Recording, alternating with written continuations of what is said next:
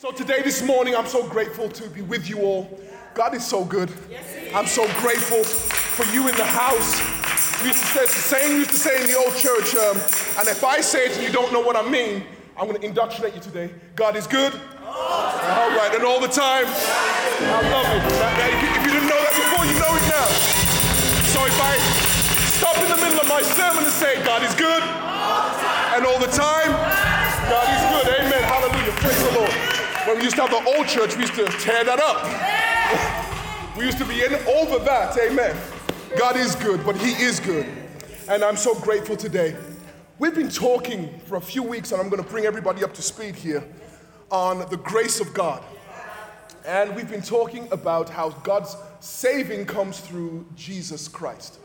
And today I'm just going to spend a few minutes, I'm not going to hold you too long, but I'm going to spend a few minutes here talking about grace and God's grace towards us.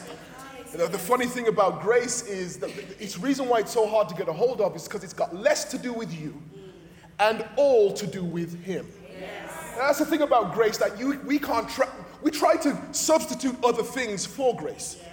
We think that if we dress a particular way, that gives us grace. That's not what grace is, though. We think if we are good to our neighbor, that will give us grace, but that's not what grace is. Amen. Grace, by its real definition, is the unmerited, undeserved favor of God. That's like having somebody who's just your friend, not because you're their friend, but just because that's what they want to do. Imagine somebody who pays for your mortgage. Oh, God, that would be great. Imagine somebody who pays your bills. Imagine somebody who every month you don't even look at what is due, what comes through the mail, because somebody's taking care of it for you. And the only thing you had to do was say yes. That's what grace is. God doing stuff for you that you didn't work for. God working things out for you even though you don't deserve it. God moving on your behalf even though you have done nothing to obtain this mercy and grace. So when you hear me repeat the word grace over and over again, what I'm going to be saying in this scripture is God doing something you didn't deserve. So whenever you hear me, the scripture talk about it, and I've got lots of scriptures, but when you read these scriptures, every time you hear me say, grace, God's doing something for me, and I didn't do anything to get it. Like I've done nothing to deserve it. Hallelujah, glory to God. The first scripture I want to read to you, if you have your word, turn to it. If not, I will read it to you. It's in Romans chapter 5.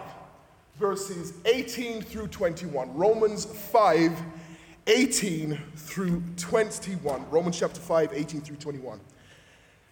Therefore, thank you, Lord Jesus. Therefore, as by the offense of one, judgment came on all men to condemnation, even so by the righteousness of one, the free gift came upon all men unto justification of life. This is Romans chapter 5 and verse 18.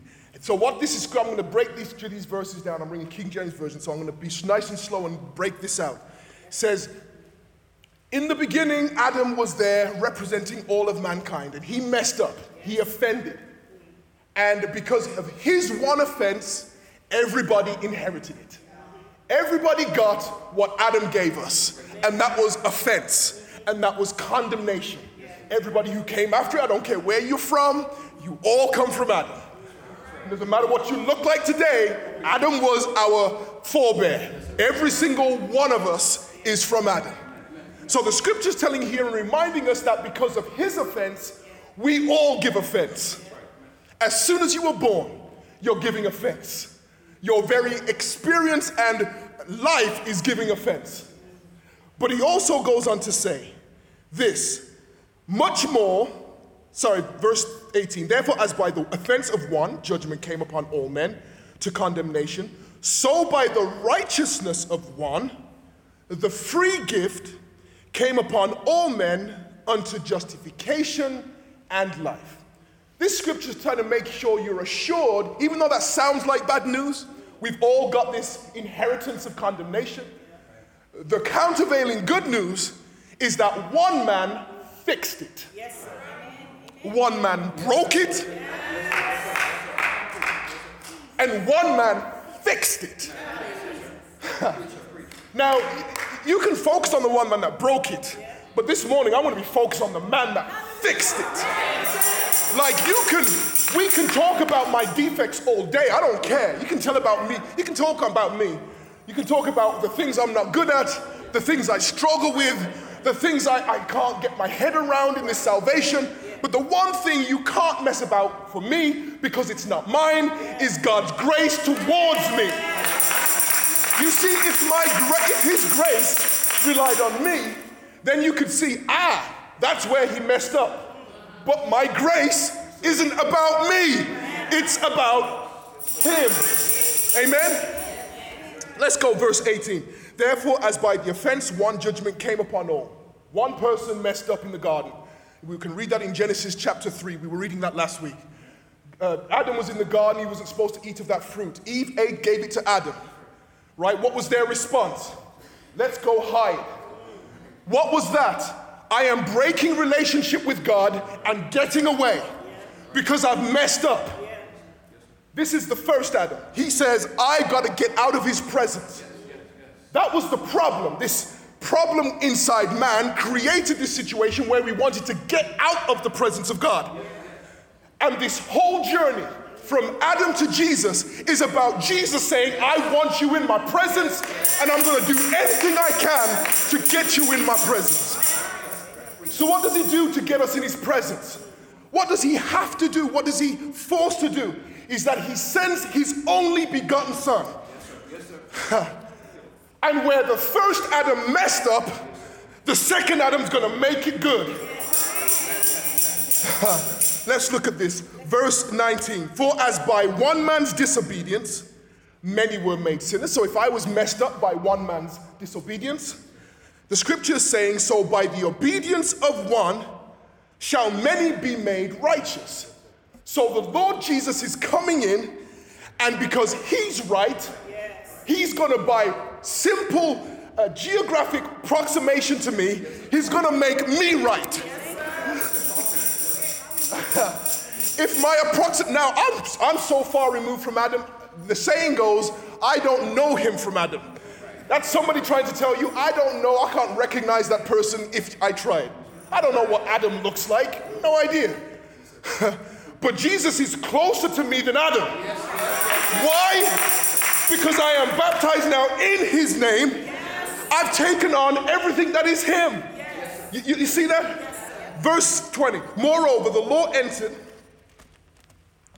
that the offense might abound. It's an interesting verse. The law entered and the offense grew. How does it work? Here's the thing about it is, if you've been going down a street and you didn't know what the speed limit is, and you've been going down at 45 miles per hour this whole time.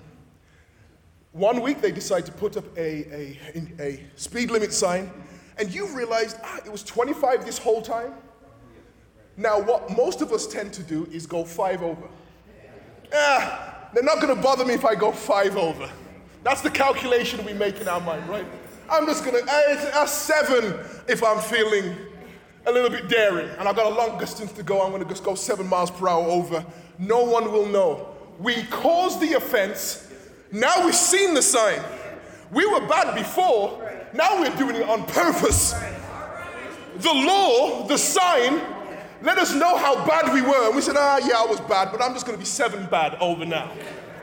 I was awful before, but I'm just going to go 7 over now. The law just said how bad you were. The law didn't help me.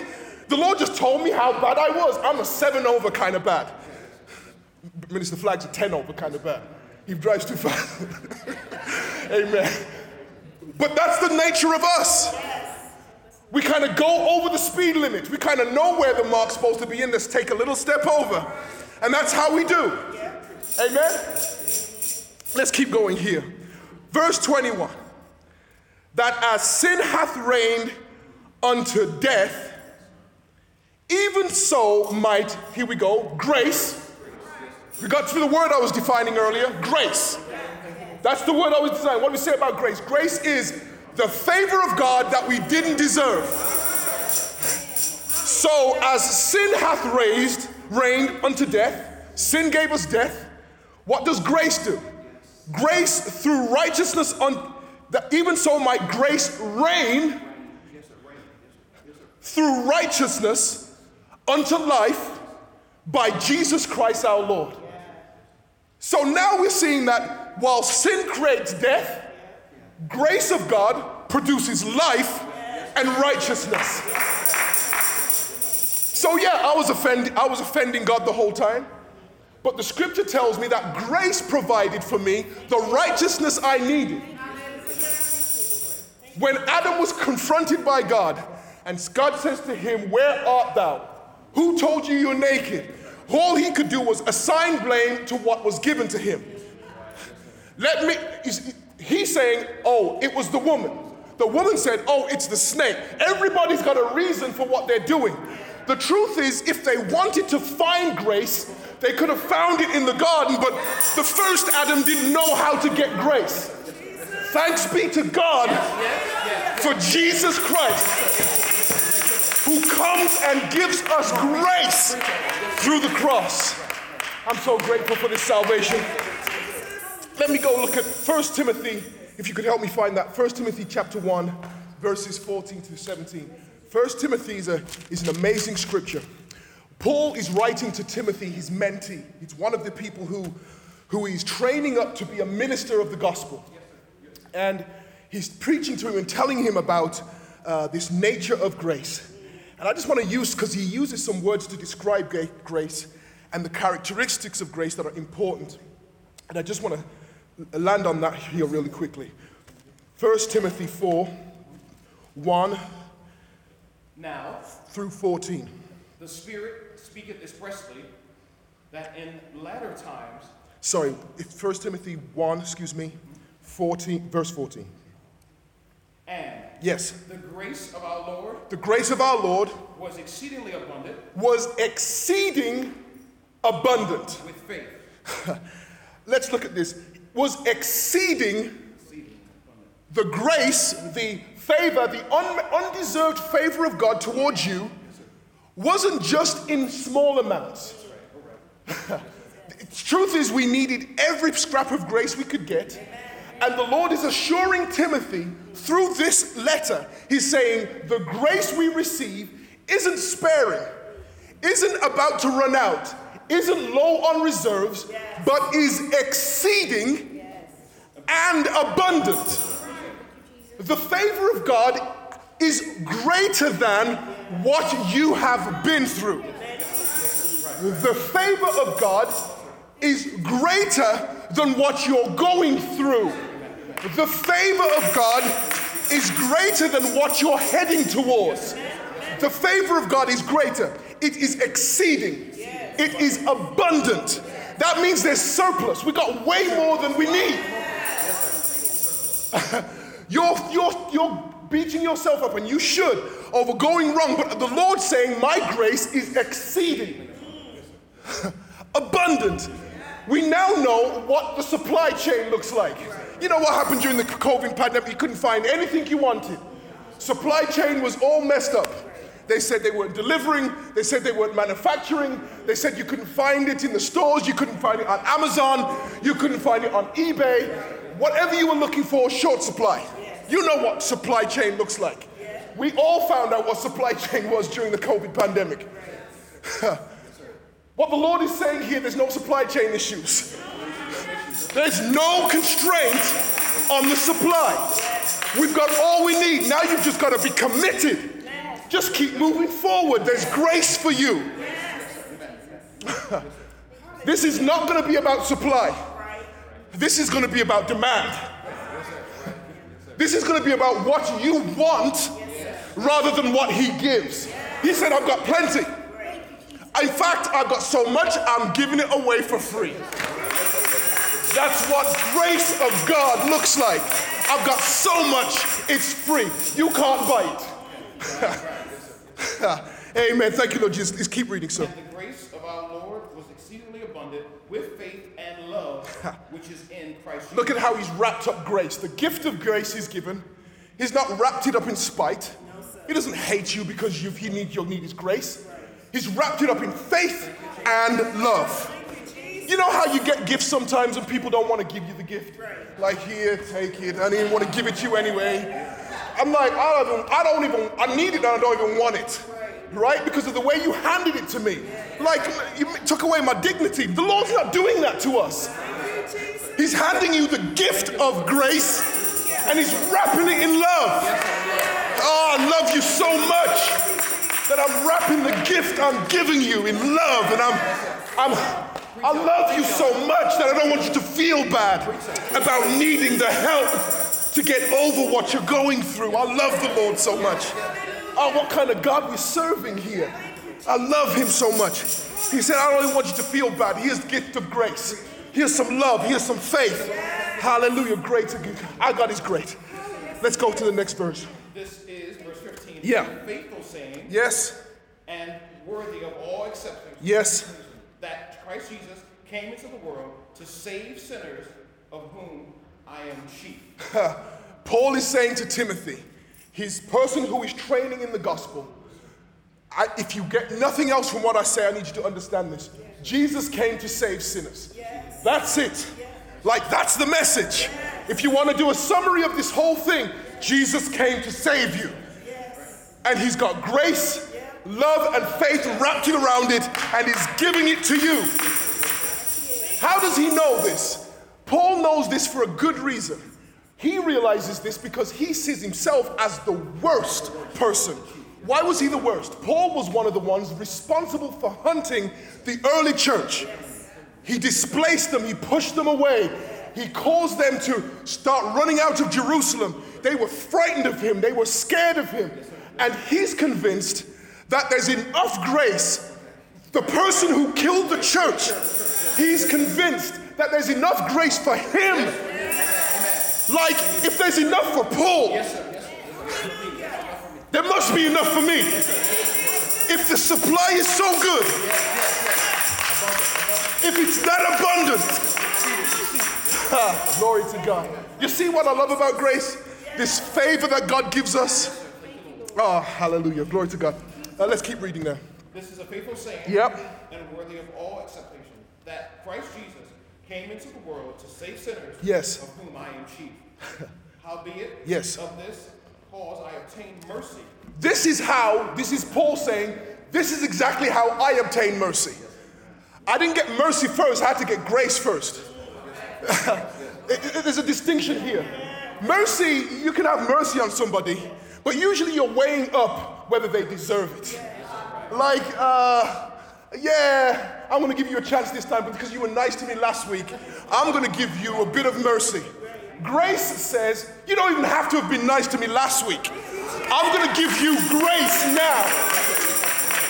So grace pulls you towards mercy, then all of a sudden you start getting the benefits of his mercy. Amen? Grace goes where mercy cannot go. Like, grace doesn't care about what it looks like when it gets there. Mercy has to weigh it up. Mercy tries to think about if you deserve it. Grace says, I couldn't care less. Come on. Grace says, I know it's bad, but I'm going to make it good. You see that? Hallelujah. Praise the Lord. Thank you, Lord Jesus. The grace of God, exceeding abundant. Let's keep going, sir. Yes. This cause I obtain mercy. Paul knows that this is the reason why he obtained mercy, because he got grace first. Thank you, Jesus. That what? That in me, first Christ, Jesus Christ, might show forth all long suffering. If anybody needed some long suffering, some take your time with me, I'm just starting to get this. Yes. It was Paul.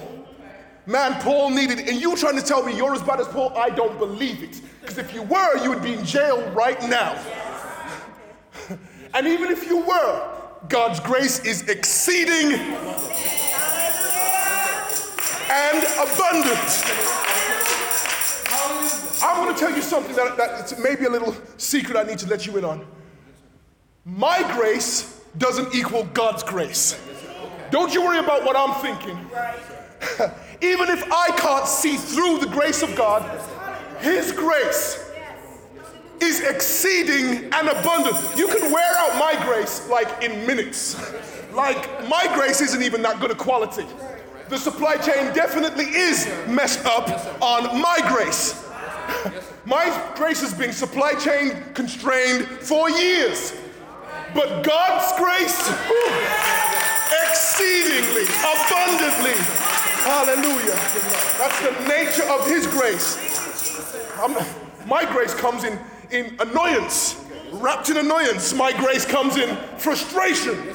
His grace is wrapped in love and faith. That's where I love his grace. Hallelujah. Let's keep reading here. Albeit for this cause I obtained mercy, that in me first Jesus Christ might show forth all longsuffering for a patron to them which should pardon, believe unto him to everlasting life. If you believe on him, that's all you've got to do to get his free grace. You don't have to pay for it. Don't have to build yourself up. Don't have to work it out first. You don't have to I'm going to get my situation cleaned up. That's you relying on you. What did we say grace was? His grace. All about him. If you're saying to yourself, I'm just going to fix this one thing about my character, then I'm going to accept the grace of God. You're doing it in the wrong order. You accept his grace because that's the free thing. That's the thing that won't perish. That's the thing that won't run out, is the grace of God. Look, let's go to Genesis chapter 3, verse 8. I want to just show you something about the nature of God's presence with man. We talked about this last week, but please be patient as I just lay this out. I'm almost done. Genesis chapter 3. Let's find verse 8, sir. And they heard the voice of the Lord, God, walking in the garden in the cool of the day. So they hear the voice of the Lord walking in the garden. They've already committed that sin, that they've ate the fruit, they've messed up, they've already done the thing that was wrong, right? And now they hear the voice of the Lord coming. They would meet regularly, daily, and the Lord would meet them in the cool of the day in the garden, and they would have relationship with the God. That's the reason why we're all here. He created this beautiful jewel of a planet and put us right in the middle of the most beautiful garden and wanted simple relationship with us. And the thing that happens when sin got in is that we try to get away from the relationship. Let's keep reading here. So what does Adam do after he sins? And Adam and his wife hid themselves from the presence of the Lord God amongst the trees of the garden. They've deliberately removed themselves from the presence of God. And look at what God's response is. Let's keep going. And the Lord God called unto Adam. So he calls out to Adam, who is initiating the call of the lost. Not us. Him. He's already exhibiting the grace we know he has. This is an attribute or a character of God, is his grace. He can't dismiss his grace the same way you can't dismiss a part of you. It's just who you are. So he approaches them and calls out. Let's keep reading. And the Lord God called unto Adam and said unto him, Where art thou? Where are you? Knowing all things and you're asking, where are you, is not about the question being answered, but about you thinking about it. Right. This morning I want you to ask, where am I? Like, where am I? Am I in grace with the Lord? Am I in fellowship with him? Let's keep going. And he said, verse 10, I heard the voice in the garden, and I was afraid. What does sin do then? Sin makes us fearful to be in his presence. Because his presence is light, holy, and righteous. The only way we can stand in his presence is with his grace. Let's just move really quickly. I want to move really quickly. Exodus chapter 33, verse 13. So now you see why we broke relationship with God. But mankind, the right people, have been seeking to get back in his presence. Let's go to Exodus 33:13. Just to kind of set the stage, this is the moment where Moses got the 10 commandments from the Lord and he's been asked to lead the people to the promised land. And because he's doing this, the Lord says, I'll do anything for you right now. And this is Moses' response. Now, therefore, I pray thee, if I have found grace in thy sight, show me now thy way, that I may know thee, that I may find grace in thy sight, and consider the nation is thy people. The very opposite of what happened in the garden, Moses is trying to correct. I'm out of your presence in the garden, and Moses is saying, show me, let me get closer to you. Like, if you're going to be this kind of God, let me get closer to you, right? This is what he's saying here. Keep reading. And he said, Verse 14, my presence shall go with thee, and I will give thee rest. Yes, keep going. And he said unto him, if thy presence go not with me, carry us not up hence. So he's basically saying here, if you're not going to go with us, I don't want to go. He wants the garden experience again. Yeah. He wants God to be with us right here. Like Moses gets it. Yeah. He understands that if he can't get the presence of God, I'm not going anywhere. Yeah. It almost makes me wonder if Moses was in the garden, if we'd had a better time. Because Moses would have said, I'm not leaving. There's no way I'm leaving. If you're going to kick me out, we got to fix this now. But we were dealing with the first item. Let's keep going. For that wherein shall it be known here that I and thy people have found grace in thy sight. Yes. Is it not in that thou goest with us? So shall we be separated, and I, thy people, from all the people that upon the face of the earth. Let's go to verse 17. This is where I wanted to get. And the Lord said unto Moses, I will do this thing also. You ask me, and God is saying to Moses, I'll do one thing for you. Just ask me, and I'll do it. Right? Just ask me this one thing. Go ahead. And the Lord said unto Moses, I will do this thing also which thou hast spoken, for thou hast found grace in my sight, and I know thee by name. And the next verse says, and this is what Moses, if I can do anything, this is what I want. And he said, yes. I beseech thee. Yes. Show me thy glory. Show me your glory. Let me see you.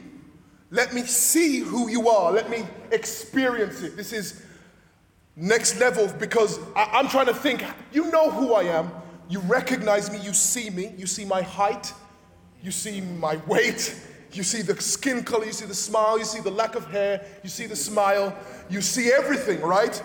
And you know me, right? But you also know that if I was on the moon, that ain't gonna be me, that's something else. Like my location tells me something about me too.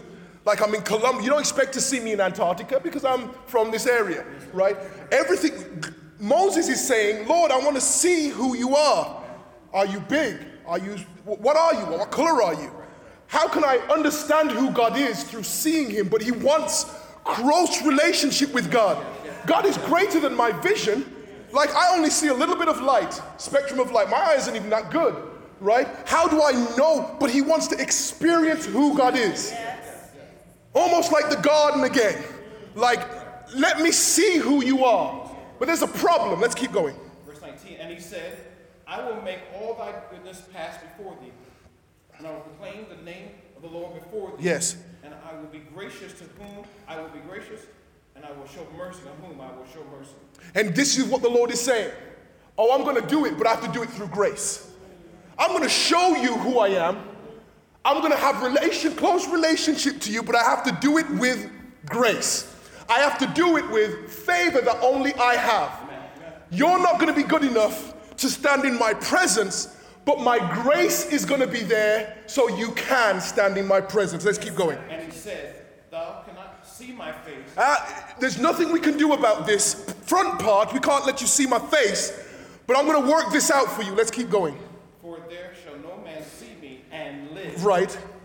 And the Lord said, behold, there is a place by me. Yes. And thou shalt stand upon a rock. And you shall stand on a rock. Let's keep going. And it shall come to pass, while my glory pass by, I will put thee in a... So the only way I can show my grace to you and fulfill your request is if I hide you in a very particular place.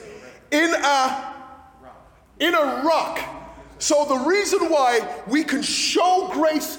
God can show grace to Moses in this situation is because of the rock. The rock in the presence of God allows Moses to be in his presence. You see, there's something about the nature of his grace. We were in the same situation as Moses. Can't get into his presence, we're not good enough. Can't get into his presence because we're sinners. Can't get into presence because we've done all this wrong. But the Lord said, I'm going to get you, my people, into my presence. But I'm going to have to first give you a rock. This is the rock, the stone that the builders rejected. Hallelujah. You might not be able to get into presence by yourself, but the grace of God through Jesus Christ, which is the rock that is higher than I. Hallelujah. I am in the presence of God, because Jesus has allowed it through his grace. Hallelujah. I hope you get what I'm saying here. Moses was able to get in the presence because he was in the cleft of the rock. Something had to be there to fix what the problem is. This was a temporary solution. This was a temporary rock until the rock comes. Until the rock, which is Jesus, comes.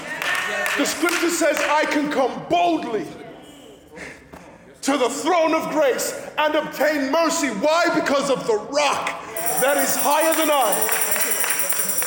It is Jesus that is our rock. The scripture describes him in St. John chapter 1 as full of grace and truth. He is full of undeserved favor for you. He's full of it. He has all the grace and mercy you could ever need. Today I am grateful for the mercy of God. I'm grateful for the grace of God. Today I do give thanks for the love of God that has shown to us. Hallelujah. I'm so grateful. Today, if there's anybody who hears his voice, I just want to let this open. If anybody's heard his voice and needs introduction to Jesus, come speak to me after. I'd love to introduce you to this man, Jesus. It is my duty and honor. Hand over to our minister. Praise. Bless me in the name of the Lord Jesus.